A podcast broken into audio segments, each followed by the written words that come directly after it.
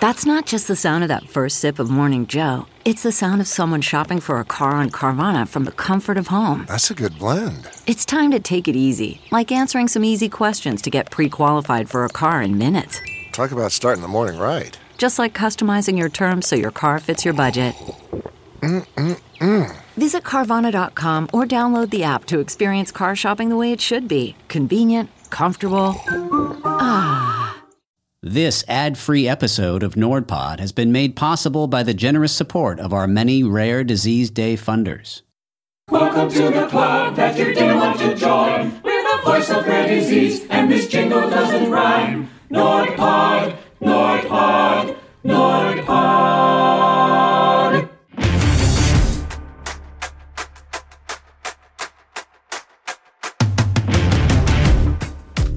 My name is Matthew Zachary and welcome to NordPod, right here on the Offscript Media Network.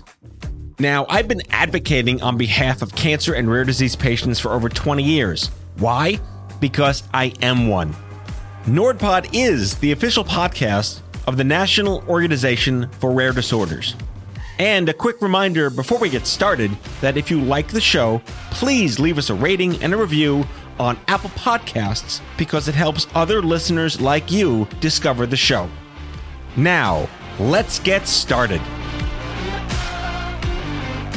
Hello, everyone, and welcome back to NordPod Season 4 The Voice of Rare Disease. On today's inaugural episode, I welcome Adam Rose, actor, TikTok star, and patient advocate for Gaucher's disease, which we'll learn about during the episode. Like I said, he's an actor. Google him. He's got a storied IMDb profile. He was part of the Veronica Mars rebirth. And this old Gen Xer just questions him endlessly about what's all this stuff happening on TikTok? Is it for good? Is it for bad? How do you build community? And how can it be used for advocacy? We talk about humor in the face of adversity, peer support, shared experiences, and how gimmicks really work to get your message out there and represent the community you care about most. So, without further ado, ladies and gentlemen, the inaugural episode of season four of NordPod, Adam Rose.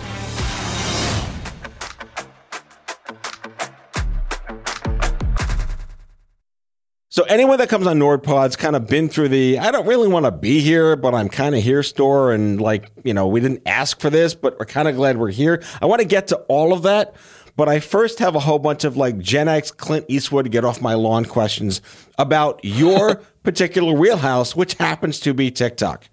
Yes, that is one of my wheelhouses for sure. Well, you have many. I mean, we can go down the IMDb list, which I have many, yeah, many pop few. culture questions for. But my first question is I've only gotten onto TikTok recently because I wanted to do, honestly, research, quote unquote, for this particular show. Why is everyone a ventriloquist?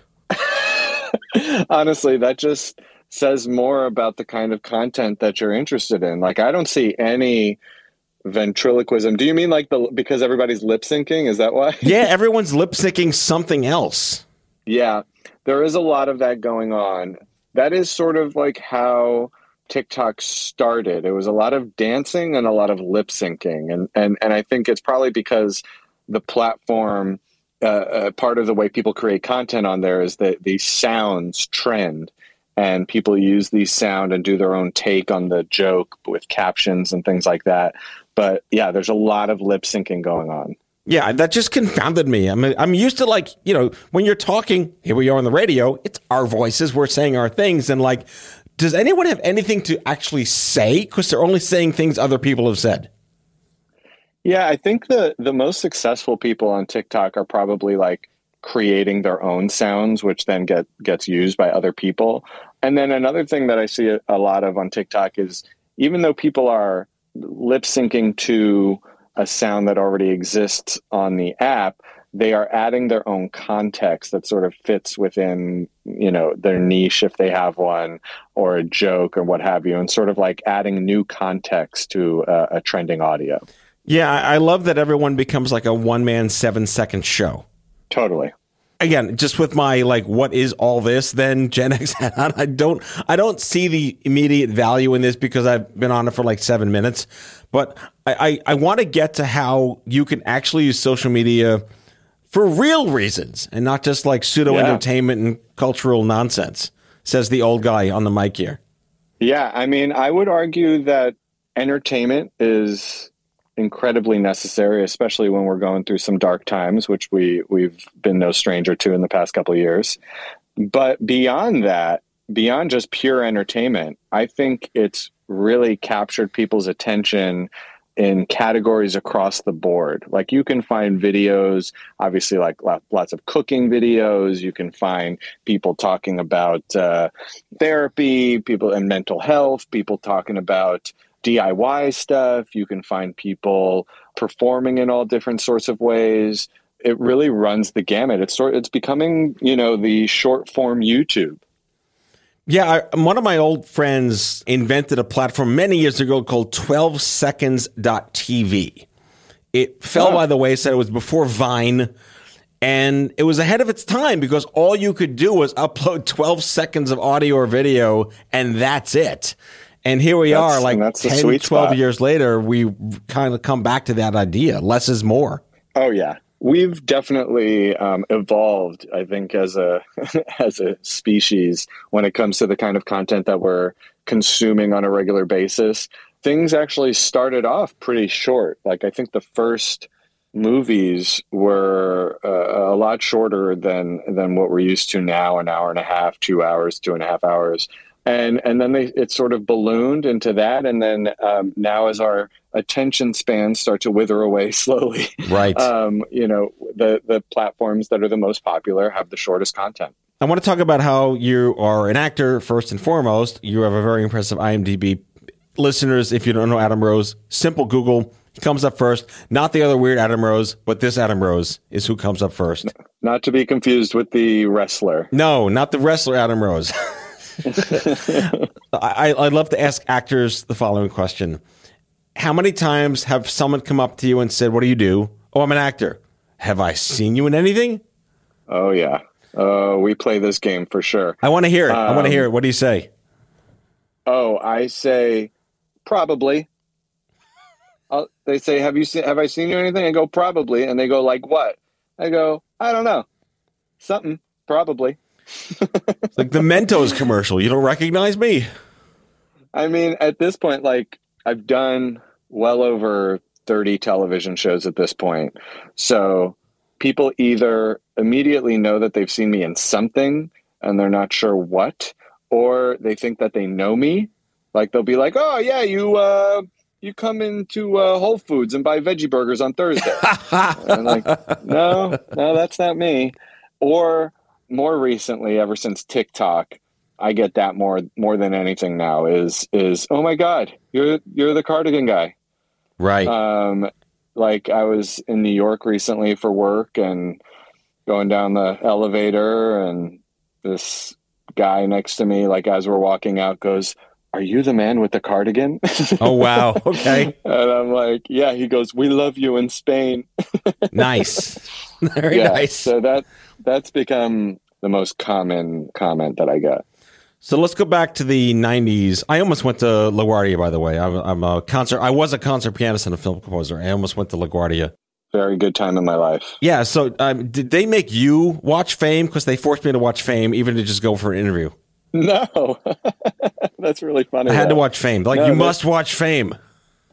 That's really funny. No, we weren't forced to watch it, but we definitely did watch it, especially because one of the drama teachers in the movie uh, eventually became a drama teacher at the school, Mr. Moody. Yep. And so we, True fact. we uh, yeah, so like we kind of wanted to go back and watch it just to see him do his thing, which and he just didn't change at all. it's become a movie that's really only aged well, with one exception, that being that what would it be like today with cell phones? Totally. It'd be a lot of a lot of people ignoring their teachers and staring at their phone. exactly. Like I feel like we should have a whole podcast about what if cell phones existed in 80s movies. Although I will say nowadays, especially with like the rise of TikTok, I bet you there are a lot of kids at LaGuardia today like in the hallways making TikToks. I wouldn't be surprised if that was a to- uh, like a whole a whole thing going on there. I'm going to wait for that to become like course curriculum in high schools, how to do active professional theatrical TikToks. That's funny. They should do that. If they were smart, they would do that. I know because uh, again, I could tell from my three hours wa- using the app. Like you can tell where the quality lives and where the quality doesn't live. Yes, there's definitely a divide. But honestly, sometimes the stuff that does the best is sort of maybe not low quality, but like low production value. You know, it's like almost like America's funniest home videos. Sometimes those videos go super viral and do a lot better than the videos that creators are spending a lot of time on. One of the first things I remember going viral in the 2010s was this kid named Sanjaya who was on American Idol, but he was really, really bad. But he became really, really famous. So, so shout out to Sanjaya, where that guy is. I hope Sanjaya is doing real well. Yeah, I remember his hair. And uh, I think I did. Didn't like Howard Stern? Oh yeah, was it Howard Stern who was a judge at the time? Or Yeah, maybe yeah, yeah. Just talked about him. Mhm. He was a big fan. He loved Sanjaya. So when you decided to go to LaGuardia, what did you want to be when you grew up? Well, You know, when I went to high school, I had already been acting for quite a few years at that point. I started acting when I was eight years old in New York City and started doing film and TV at a pretty young age. And so by the time I got to LaGuardia, it wasn't something that they encouraged. They didn't want working actors at the school, but they also at the same time, I think, kind of liked the fact that there were professional actors sort of representing them in the industry. I was reading somewhere that you wanted to be an opera singer. Is that true? No. I'm, I, I- someone's got to edit your wiki, dude. Your wiki's got some updating. Yeah, I've heard that before. What is true is that my mother was an opera singer, There you go. and she was a she was a singer for uh, my entire childhood. And my grandfather on my dad's side was a rabbinical cantor. Really? Yeah, That's amazing. yeah, I mean, that's not to be understated. To be a chazan is a is an honor. It's a privilege. It's like the the one of the you know it's it's almost rabbi. yeah. Music was a big part of my life growing up, and and and it's still it remains to this day. Like I, I'm playing lots of instruments. I you know, play the ukulele, the guitar, piano, and singing all the time. I, I, I, I still keep a very musical household. In the show Gypsy, which was a way better Broadway show than a film, even though I mean Ethel Merman can't lose, is this notion that you got to have a gimmick. And there's a great line called First it was a schlepper, now a Miss Mazeppa. I want to know where the cardigan came from. Yeah. So what was it? Late 2019, early 2020, when I first got on TikTok, right before the shutdown happened. You know, I was uh, I was already kind of active on social media, on YouTube and on Instagram, and I knew social media was an important part of the entertainment industry. So I was already sort of uh, I was active on on all platforms. And then when TikTok came around, it felt very much like it was for me because I saw dancing. I saw, you know, and I, I was a dancer for a long time. Um, I saw people being funny. I saw people, you know, I saw just like performing and being funny and dancing and these things could you could kind of like mash them all together into something and it would be appreciated on that platform and so i started scrolling and and consuming a good amount of tiktok and then when i would get an idea i would you know just film it real quick um, and so i did a lot of that scrolling in the morning while i'm drinking coffee in the morning it was a little chilly in my house because you know it was winter time and so I would, you know, I would just grab whatever was in my closet that was clean and, and throw it on. And one day that happened to be this like hand me down blue cardigan that I got from my brother that I basically never wore, but it was clean and, and right in front of me. And so I threw it on and, and then I was like, oh, I have an idea for a TikTok. And I made a video that I dubbed the Alternative Woe Challenge, which uh, was like a parody dance. And it went super viral and gained me i don't know a couple hundred thousand followers uh, from the one video and did like 20 million views. And so i really wanted my follow-up to that. I wanted people to know that that was me you Right. know i wanted them to be like oh that was the guy who made that dance so i was like yeah let me wear the cardigan again so i wore the cardigan again Then I wore it again in another video, and then again, and then one time I didn't wear the cardigan, and people got very upset. and so, awesome. and my comments were just full of like, "Where's the cardigan?" And so I was like, "Okay, okay, I know how to give the people what they want." It's like your Doctor uh, Strange cloak.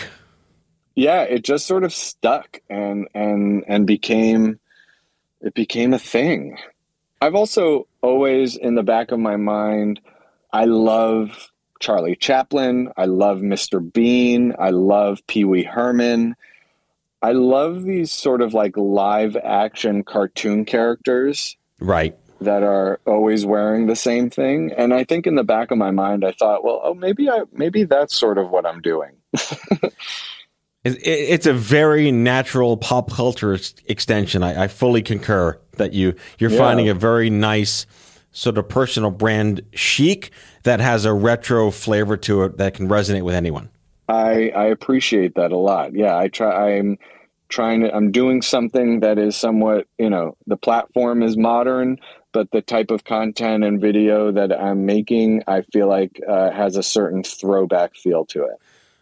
So before we go to break, I have one more question for you. Of course, everything's pop culture in this part of the show. Could anyone have ever foreseen the Veronica Mars rebirth? Oh man, I think so. I think that show had such a robust fan base that it was only a matter of time before they tried to milk that cow again. you know, they're claiming that the Veronica Mars social push, right, the lobby of this country to get that brought back was what helped pave the way to bring Betty White back. Oh, interesting. What's the connection? Well, Betty White was, you know, she wasn't like today we know Betty White is like this crazy ultra famous old lady, but her career kind of dwindled out in the 1990s after Golden Girls. And then Ah, she got crazy famous. She got on a Hot in Cleveland where they kind of wedged her in there. And then she became like Betty White. And she was like the most famous actor in the country, you know. And she, the 100th birthday was coming up. She regrettably passed away before then. But they're saying like the fact that the Veronica Mars thing showed that the American citizen can kind of vote with their influence to affect Hollywood studios was a really big Oh. deal. So we revived the career of Betty White. Absolutely. I mean, I think we're seeing that happen with TV shows, with actors. The people now have a much larger voice because everybody can, you know, put their two cents on, you know, TikTok or Twitter or Instagram or what have you. And the people in Hollywood and the powers that be are listening. You know, they they're they're listening, and there's also a certain sense of um, nostalgia that people really value and cling to. And I think part of that, you know, it, it kind of contributes to shows that were beloved coming back, to actors that uh, sort of, you know, had dips in their career, to them, you know, being rejuvenated and becoming big stars again. I think we're seeing that a lot. I would argue that when channeled for the good of mankind, that works really, really well. Totally. I think that's that's the thing. I, I don't think anybody can r- truly denounce social media, even though lots of uh, evil things can come of it. There's so much good happening on social media as well that it just balances out no matter how bad it gets. So we're going to pick up right on that after the break. Back with our guest after the break. The National Organization for Rare Disorders would like to thank our Silver Rare Disease Day sponsors supporting today's episode, which include Alexion, AstraZeneca Rare Disease, Biomarin, Horizon Therapeutics, Sanofi Genzyme, and Takeda. And now, back to the show.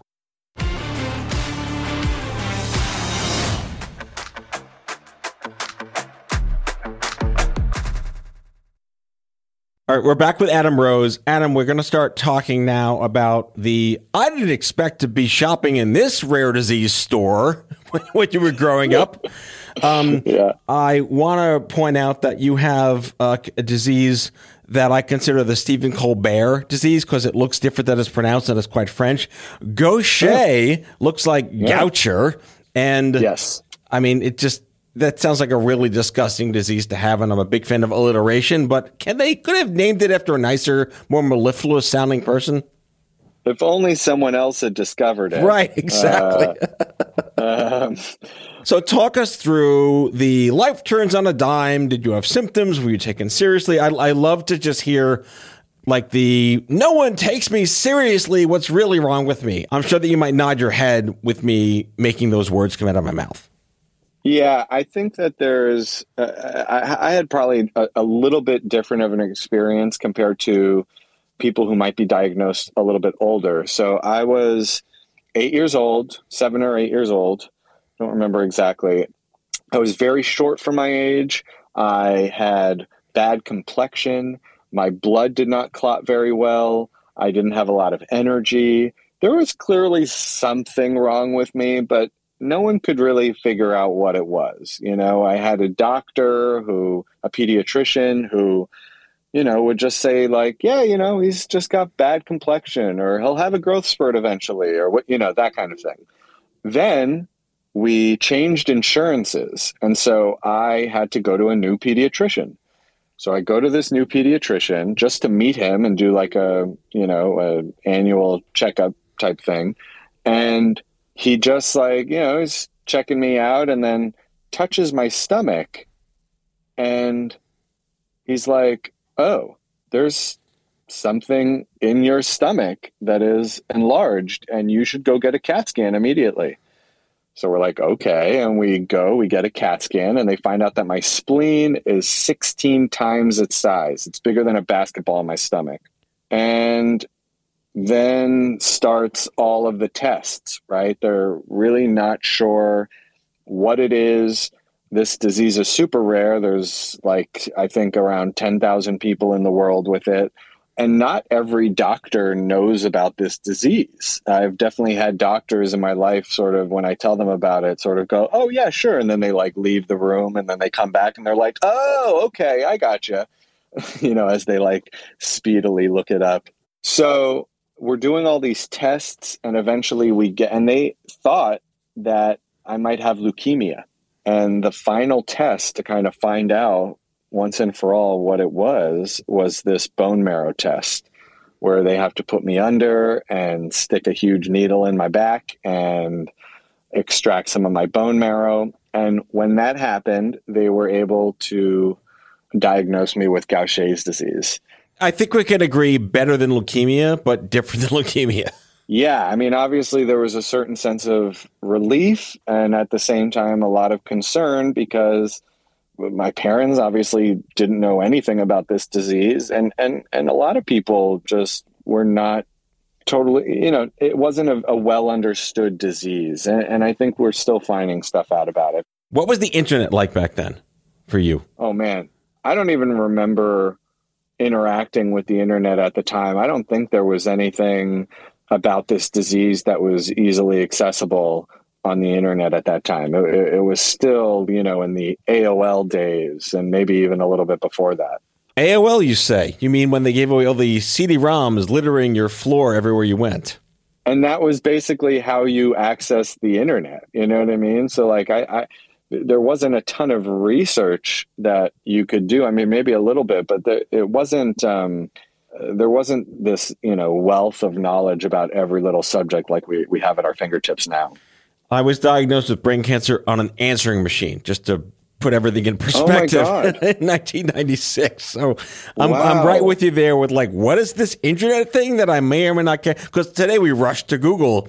but Back then there wasn't a Google. No, we just had to take in whatever doctor we had, uh, what information they had. So luckily in New York, there was a, a specialist named Dr. Pastores who specialized in Gaucher treatment and Gaucher patients. And so we learned everything from him. And I very quickly was not allowed to do anything too physical, um, no school trips, no sleepaway camp, no sports, no wrestling, no nothing like that, because they were afraid that if I got a, a hit in my stomach, then my spleen would pop and I would be in serious trouble. So all, that definitely changed my life a great deal. And then I also started getting the medicine for the disease, which is done intravenously. And for the first couple years, I was going to the hospital to get my medicine for a couple hours every two weeks. And it wasn't until after that that I eventually had a nurse coming to my house to give me the IV. That sounded like it would be a whole lot more convenient. Why didn't they do that at the start?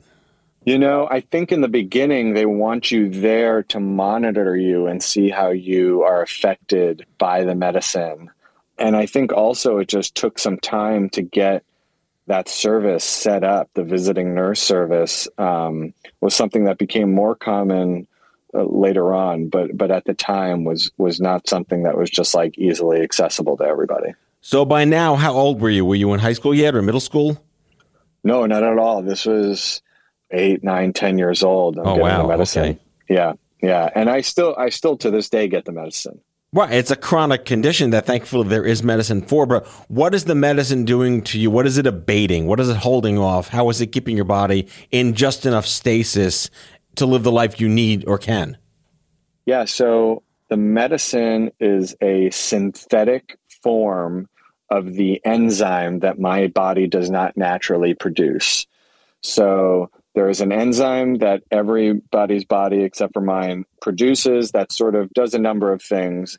One of them being depleting the dead blood cells from your spleen, where for me that was not happening. So all these dead blood cells were storing in my spleen and never flushing out and and that's how it was enlarging to the extent that it was after i started getting the medicine my spleen started to shrink down to somewhat normal size that took a few years. I also had quite a few like very painful growth spurts. My complexion came back, my energy came back, my blood was clotting a bit norm- more normally.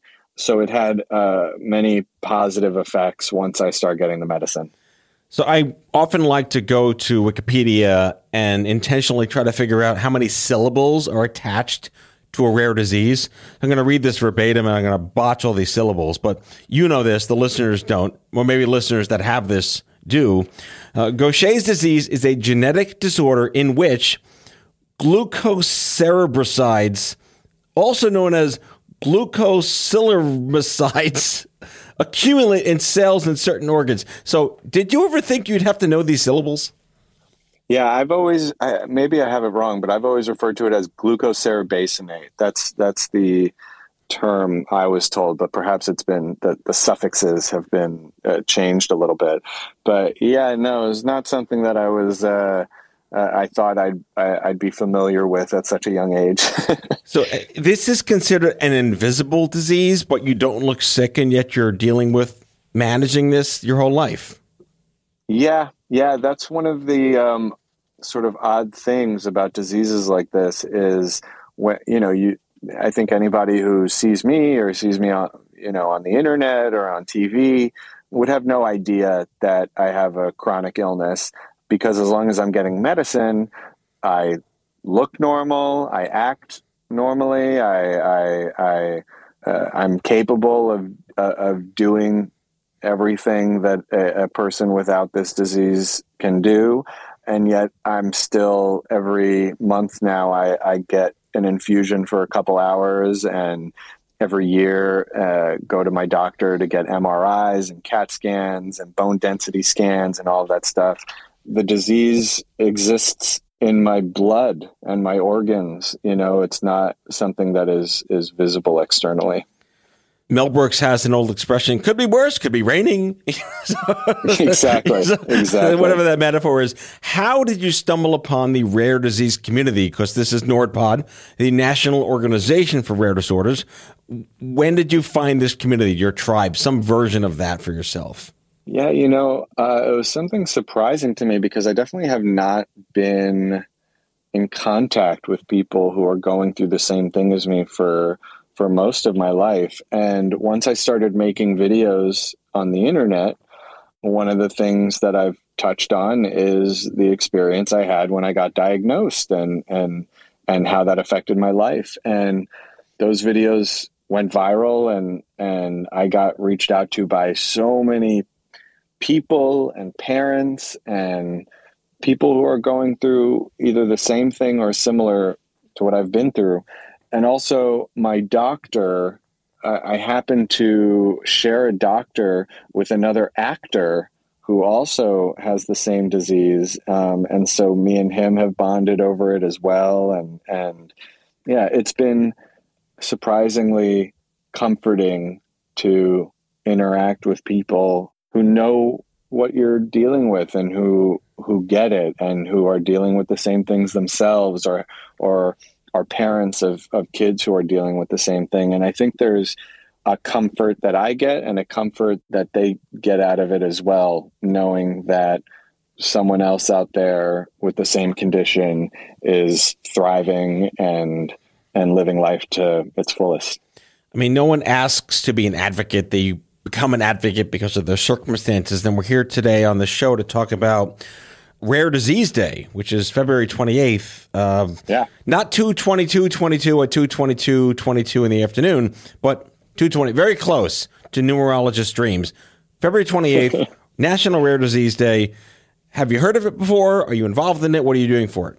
I had never heard of it before this, actually. It, it really wasn't until I made these videos that that got out there that I started, you know, people started reaching out and kind of inviting me into these communities and these uh, uh awareness campaigns and, and, and events that kind of, you know, put it all on my radar.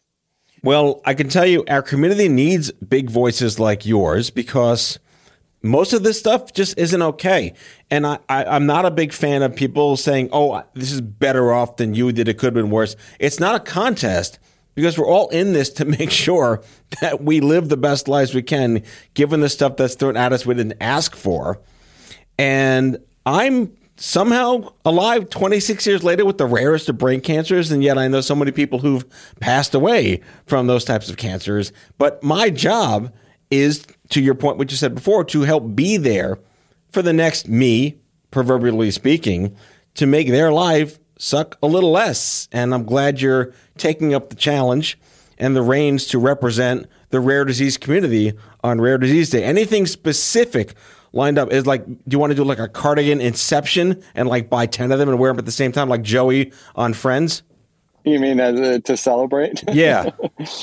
oh man, uh, maybe we'll do some sort of stunt like that. Yeah. you should do the cardigan drop challenge, some, some kind of cardigan challenge where you, you just go find the company that makes the ugly Christmas cardigans and partner with them for the holidays. You, you, it would be super fun.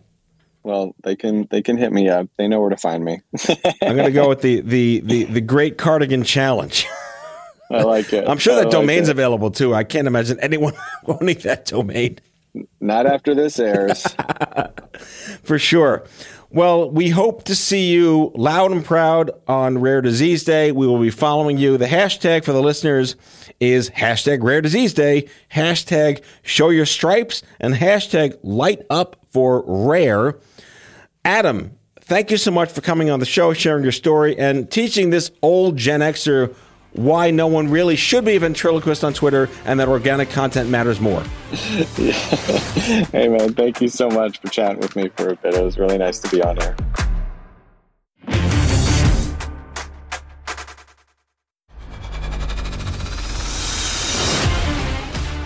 That's all for now. If you like this show, be sure to subscribe, leave a review, follow us on social, and tell all your friends to listen. Tell us your rare disease story in your own voice by leaving a message for us at 855 Audio 66, and we might just use it in a future show. NordPod is a product of the National Organization for Rare Disorders and Offscript Health. Our executive producers are Matthew Zachary, Leslie Nordstrom, and Andrew McDowell. Our senior producers are Valerie Macken and Noah Jones. NordPod is recorded by Matthew Zachary and mixed and edited by Kyle Moore. Our theme music is by the Salvatones. Learn more about the music of the Salvatones at salvatones.org. For advertising and media inquiries, email media at offscript.com. That's media at offscript.com or visit us on the web at offscript.com. For more information about Nord, visit nordpod.org.